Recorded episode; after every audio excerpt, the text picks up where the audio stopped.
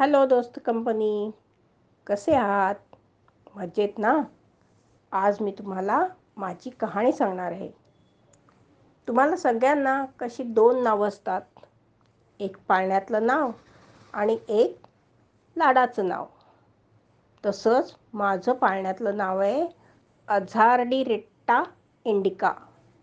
पण लाडाने मला सगळे कडुलिंब म्हणतात. मी मूळचा भारतीय. तुम्हाला माहीत आहे का? माझे पेटंट मिळवण्यासाठी पद्मश्री डॉक्टर रघुनाथ अनंत माशेलकर हे अमेरिकेसारख्या बलाढ्य देशाशी त्यांनी लढा दिला आणि ते जिंकले.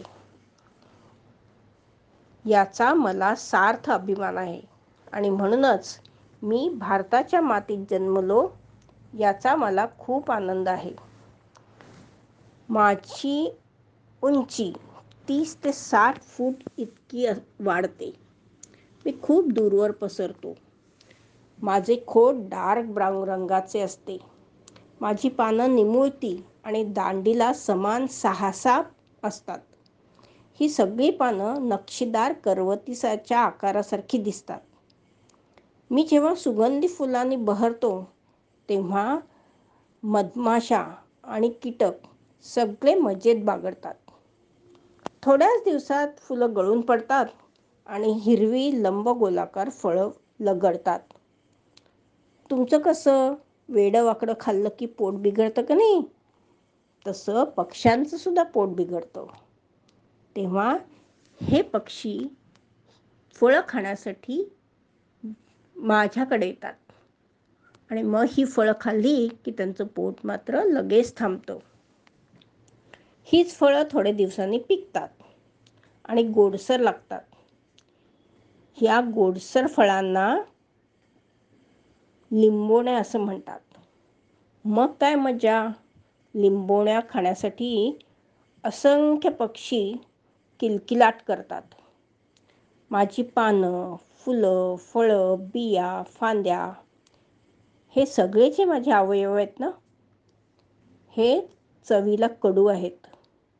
म्हणूनच त्याला जंतुघ्न असे म्हणतात. त्याच्यात औषधी गुणधर्म खूप आहेत. आपल्या सगळ्यांना नवीन वर्ष कधी सुरू होतं माहिती आहे का? चैत्र शुद्ध प्रतिपदा म्हणजेच गुढीपाडवा.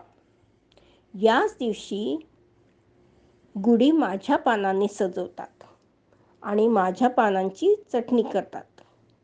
या चटणीला कडू चव लागू नये म्हणून सैंधव जिरे गूळ मीठ किंवा हिंग घालून ही चटणी केली जाते.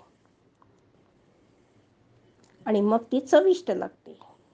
मग ती सगळेजण खातात. त्यामुळे काय होतं माहिती आहे प्रतिकारशक्ती वाढते. गेले दीड वर्ष आपल्या देशामध्ये आणि संपूर्ण जगात कोविडसारख्या रोगांनी ग्रासलेले आहे.